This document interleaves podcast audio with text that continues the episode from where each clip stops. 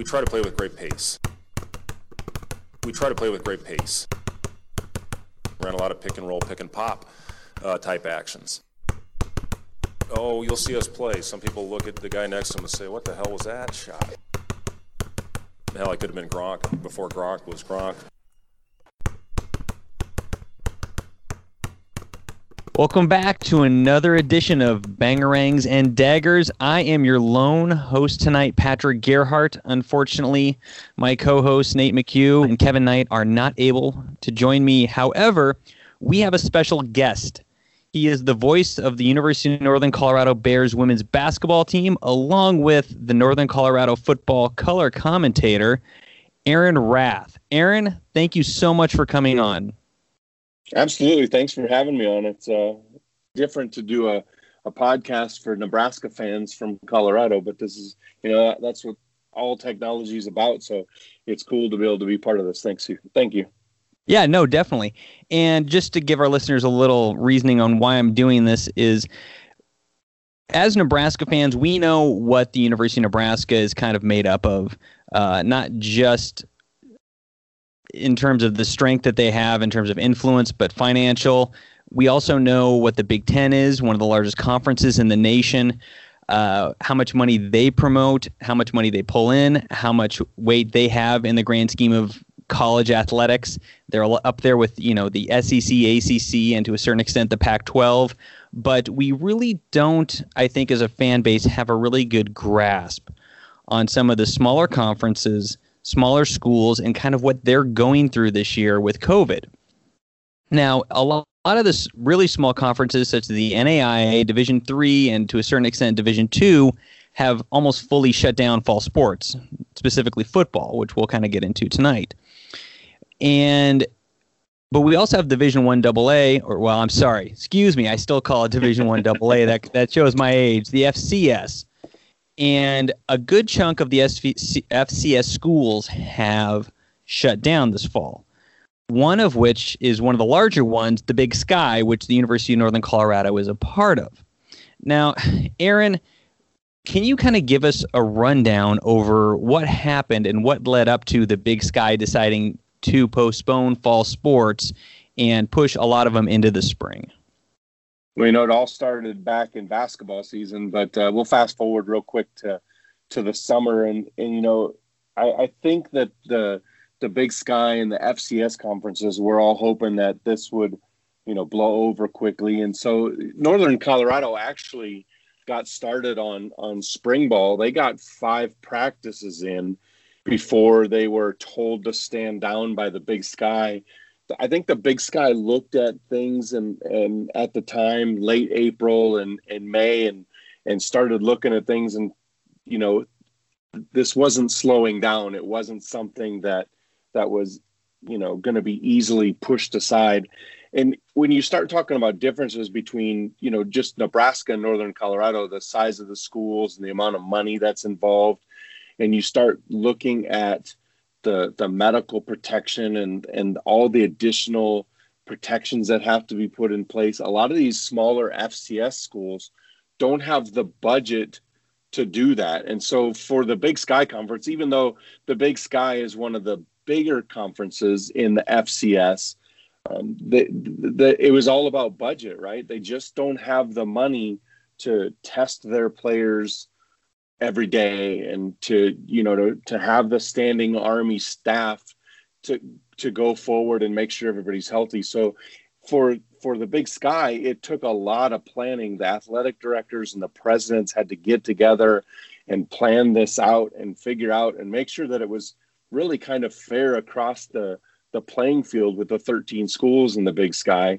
and make sure that they were all prepared the same way. Because you really don't want you know one team to have all of spring practice and then start practice right away and and you know all their players are conditioned right and they got their practice. And then another team doesn't get spring practice and doesn't get conditioning and, and you know and it's just not fair. So they got together they talked about it and just pushing fall sports to the spring just made sense. And then i think the straw that really broke the camel's back was when the ncaa came out and said that the the championship, the tournament would move to the spring. At that point, there's really no reason to play in the fall. It's it's about playing in the spring, and you kind of give yourselves and your school time to figure out the protocols and and find the I'm going to put it in air quotes the cheaper way of doing things, and I don't mean cheaper as in a bad way, but I mean cheaper, smarter, and and you know ways around the protocol that that still keep everybody safe, but allow you to not spend near as much money as some of the bigger schools. So it really came down to to budgets and then the spring the fall tournaments being moved to the spring I think was that that can that straw that broke the camel's back. No, that makes a lot of sense. Now, let's look at budgets. Not all schools within the conference are made the same. You've got some schools like let's say Montana, major flagship university in, in that state, I'm assuming have quite a bit of money coming in. And then you've got smaller schools, and maybe not population wise, but, but probably influence wise, like a Northern Colorado or maybe an Idaho State, who don't have that type of money coming in. In regards to the Big Sky Conference, how much money do the schools really bring in from like grant rights and, and, and things of that nature to the schools? Is it really much at all in comparison to, to uh, FBS conferences? It, it's really not. You know, like for example, Nebraska and the Big Ten, you guys get a share of of the of the money coming in from media and all that. The Big Sky is on Pluto TV. Well, Pluto TV is a free application. There is no money that comes into Pluto that gets divided up between all 13 schools for football. So there's really no media money that comes in. It's, you know, if Root Sports is going to do some games, and they typically do about nine, 10 games a year. But again, those are the Montana schools and Eastern Washington and, you know, the, the bigger schools, and they'll pay them. But so there's not really a lot of media money that comes into these big sky schools. And then when you start talking about obviously filling the stadiums, you know, Northern Colorado, if they would fill it up, I think seats about 7,500. But for the last couple years, they've been running at about 50%. So, you know, they're bringing in 3,500, 4,000 people compared to, you know, what do they seat in Nebraska when that fills 70,000? So uh, a little under 90,000. Yeah. Okay. E- even bigger. So, so, you know, you start talking about ticket prices and you know fans in the seats and and concessions and all that stuff. And and the northern colorado is is probably one of the smaller fish in the big sky. And the big sky is definitely a smaller fish when it comes to the fbs money levels so, so Big Sky, and I'm I'm assuming a lot of the other conferences in, in the FCS, they don't have the money from the conference coming in like the the FBS schools do. So, like for example, Big Ten, I think they estimated for COVID protocol to be around, I think, hundred thousand dollars per school for the for the season for football, and that would come out of their grant of rights money which is as of last last year. I'm guessing this year is going to be less. Last year was around 51 million dollars. so you're taking, you know, 14 schools taking 100,000 out of that each. That's that's nothing. Whereas you look at these smaller schools, even in a big conference like the like the Big Sky, they just don't have those resources to pull this off, which is which is frustrating to a certain extent. But you got to look at you know not just the players, but the support staff, the school, the community, and everything around it. Do you have what it takes? And the Big Sky realized that it did not have that.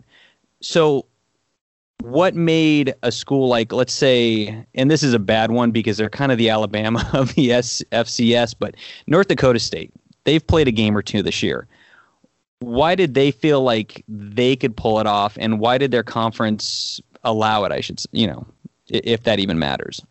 Yeah so a lot of the conferences went to that hey you can we're playing in the spring but you can have two or three games in the fall. Um, and the big sky didn't say that and didn't allow that and i'm actually kind of glad because someone gets injured they're really kind of you know hosed for the rest of the year so it, it's kind of difficult North Dakota State did it one because of who the opponent was, right? They mm-hmm. you you got that that big name East Coast opponent wants to come in and try and knock down the big giant in North or in uh, North Dakota State, and and I really think that North Dakota State also saw the writing on the wall with Trey Lance. And we already know now he's not going to play in the spring. He's declared for the NFL draft. He's going to sit out the spring and he's going to um, prepare for the draft. And I think they knew that was going to happen. And so, so given the opportunity, I think they wanted to give this young man to go a chance to go out with a with a big win in front of a home crowd and and maybe get a little bit more tape to take to the draft and and that's how it worked out and you know there's quite a few fcs schools out there that have played two or three games there's a couple conferences that have played their full um, conference schedule and you know it, for some it worked out and for for others it just wasn't the right thing to do and in my opinion um, i'm i'm actually kind of glad even though it's going to make this springtime between basketball and football completely hectic. I, am kind of glad that they pushed it, and and we're going to get a little bit of spring football. Yeah, it, and it's going to be interesting because a couple weeks ago, most the I know the Big Sky came out with their spring football schedule, and starting in February, it's it's going to be weird. It, it's going to be interesting to have that because, especially in the Big Sky, where most of those teams are technically above the Mason Dixon line.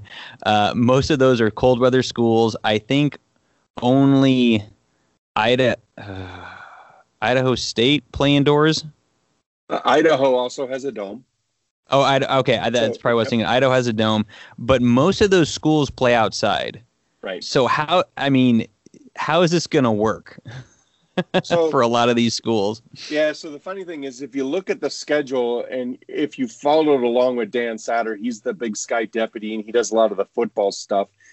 Um, when they set up the schedule the first week, if, if you were to dive into the schedule, you would notice that the home opponents for the first week are schools like Northern Arizona, they play in a dome, Idaho State, they play in a dome, Idaho, they play in a dome, and then um, UC Davis, a warm weather school. So they tried to make those first couple weeks as much as they could dome or warm weather games for teams so that you know snow you know football is one of those games. If it's snow on the ground so what? We're going to get out there and play football right? But they wanted to give them all a little bit of a chance to to not have their first game back in the snow so that that first week it's a lot of um, dome or or uh, warm weather games hosting so they kind of treated it like uh like northern base college baseball yeah very much. Where majority, so. you know, the first few games are away down south, somewhere warm, uh, so they don't freeze or, or, get it called off due to weather. Um, let's okay. Now that we're talking and getting into the winter, what do you think? Now that we have a better idea of how it's going to be structured, what's going to happen with college basketball? Do you think? Well, funny you should ask. Today, the Northern Colorado came out and basically said that they won't have any fans allowed in for games until at least um, the new year. So that'll take them basically through non-conference and a couple conference games. But there, there's overlap. You know, when you start talking about broadcasting teams, for example, we'll use Northern Colorado. Jason Alvine, my new partner for football, is going to do men's basketball, and I do women's basketball. Well, football starts March 27th. The tournament for basketball or excuse me, February 27th. The tournament for basketball is that second week in March. So now it's it's into play of um, what do we do if, with basketball tournament time? Our football team, our football guys are going to be calling football, but we've got tournament going on. So yeah, there's going to be a lot of of schedule shuffling going on um, come late February, middle March timeframe as uh, Jason and I trying to figure out making sure that we get the coverage everywhere where we need. I can easily envision where maybe I pick up a men's basketball game or one of us, either Jason or I, calls a football game solo just because of schedule. So it, it should be interesting. Crossover season is typically a fun time to begin with, but it typically doesn't come at the end of basketball. It typically comes at the beginning of basketball, and of football. So just be a little bit different this year. But we typically have to deal with a little bit of crossover. But uh, yeah, it should be fun.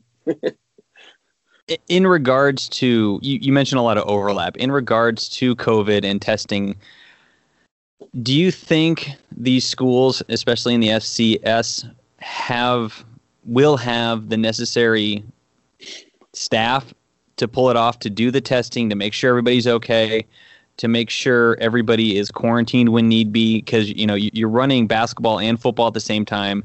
You're gonna have volleyball. You're i mean you're gonna have indoor track at some point will these schools have what it takes to make sure everything works out? I believe they will, but I feel very bad for the staff of all of these schools because they are going to be run ragged. The the strategic information director for Northern Colorado, he's going to be everywhere because as you said, we're going to have football, men's, women's basketball, we'll have indoor track, we'll have um, wrestling, we'll have volleyball, all pretty much going on at the same time. And those typically don't overlap. So I think the staff is going to go crazy. But I will tell you, I asked this kind of a very similar question a couple weeks ago to, to Northern Colorado, to the assistant athletic director over there, David Sabolchek, and, you know, about protocol and stuff. And, and they, they told me that, um, they are still developing the protocol that we will have to go through, that I will have to go through as I go into games to to call the games. So they're working that out right now. They've got you know a couple weeks until until basketball starts. Their first home game for women's basketball is the 29th of November. So a couple weeks yet, but they're they're working that protocol out, and then they said they're going to send it out to everybody so everybody understands exactly what that protocol is uh, going into games. But I, I was told that they are not like, you know, typically media. You get your media pass and you just go where you want to go and walk in and out. Those are out the out the door this year for the big sky. You'll have to each media member will have to undergo the same protocol for every time they enter and be on a list to be able to enter. So there's still working some of those details out, but I imagine that they've got most of them worked out. And I think by now they've got the staff in place to be able to take care of that. Now, I know the Big Ten's got pretty strict protocols on what is acceptable in terms of positive rates and whatnot. Uh, SEC has their own. Pac-12. Does the Big Sky or any of those, any of the other conferences, have set protocols in terms of how many players can get, get tested positive, how many staff can get tested positive, and you know, have they really kind of figured all that stuff out yet? Because in football is one thing because you've got, you know, oh, minimum 50, 60 guys in the roster, right? But basketball, you've got what, 14? Yeah. Handful of coaches, handful of, of support staff. So the margin of error is going to be small. Do you think we will get through basketball season this year fairly well, or do you think a lot of teams are going to be missing a lot of games? So I think, at least for the Big Sky, from what I've seen from their schedule and from what I've seen from everything else, they haven't really put out a protocol for football or even for basketball coming up of you know a certain percentage of athletes are out you can't play you know like in some of the conferences they have if you're down to 50% of a position group you can't play.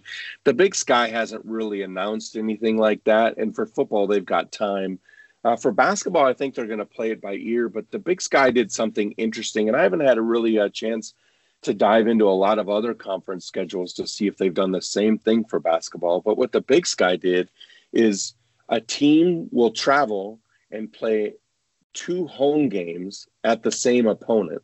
So, for example, Northern Colorado women open up on the road for conference play, and they'll play at Idaho State on Thursday and then they'll stay there and they'll play at Idaho State on Saturday.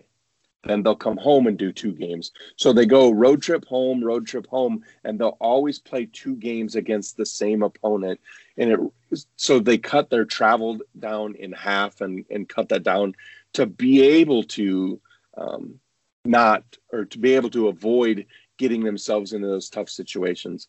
I would also guess that that for basketball, because like you said, much smaller amount of players and coaches, that when we start getting to season play, I would bet that they're going to have some pretty strict rules on on where they're allowed to go and what they're allowed to do when they're not practicing, playing, and doing stuff like that so that they can continue to have their season.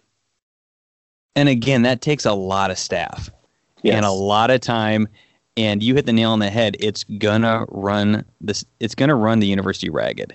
The athletic oh. department's gonna pull thin, oh, and yes. it it's it's going to be tough and it's not only going to be physically and mentally trying but it's also going to be financially t- trying for a lot of these athletic departments many of which have a hard time operating in the black on a regular year do you see and i'm not going to pick on northern colorado per se but do you see any of these universities at lower levels dropping more sports as time goes on i mean you've seen some big schools like iowa and clemson already dropped some sports permanently.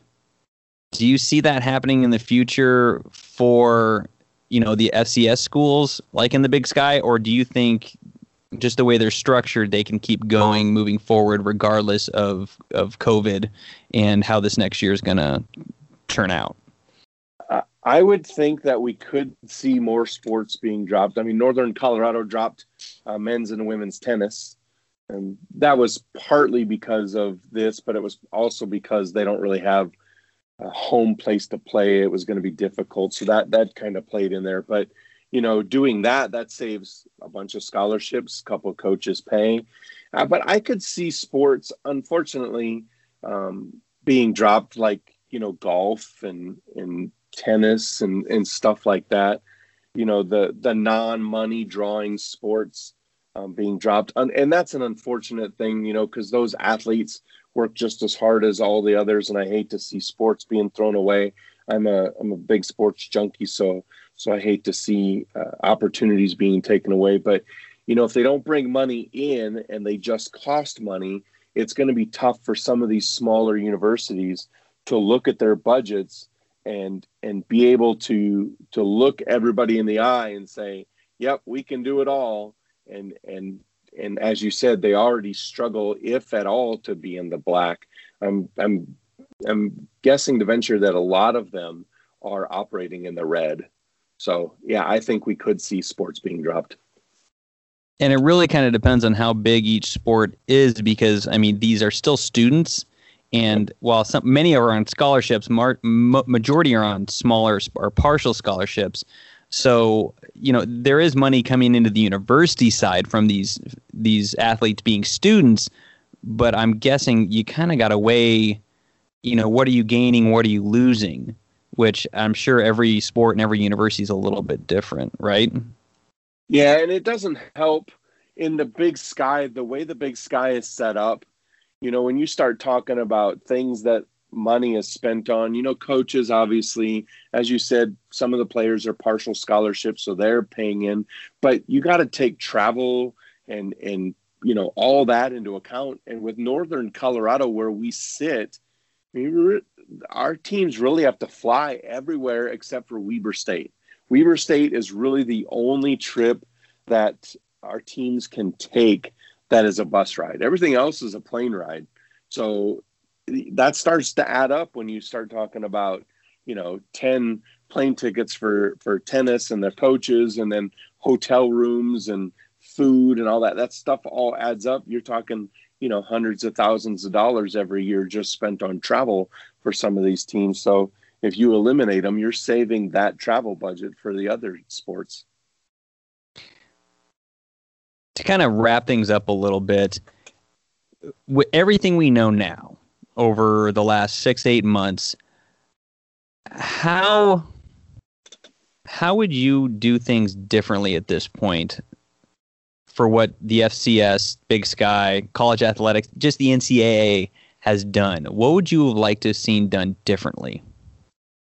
Um, I think the biggest thing I would have liked to have seen done differently, first off, is decisions made a little sooner.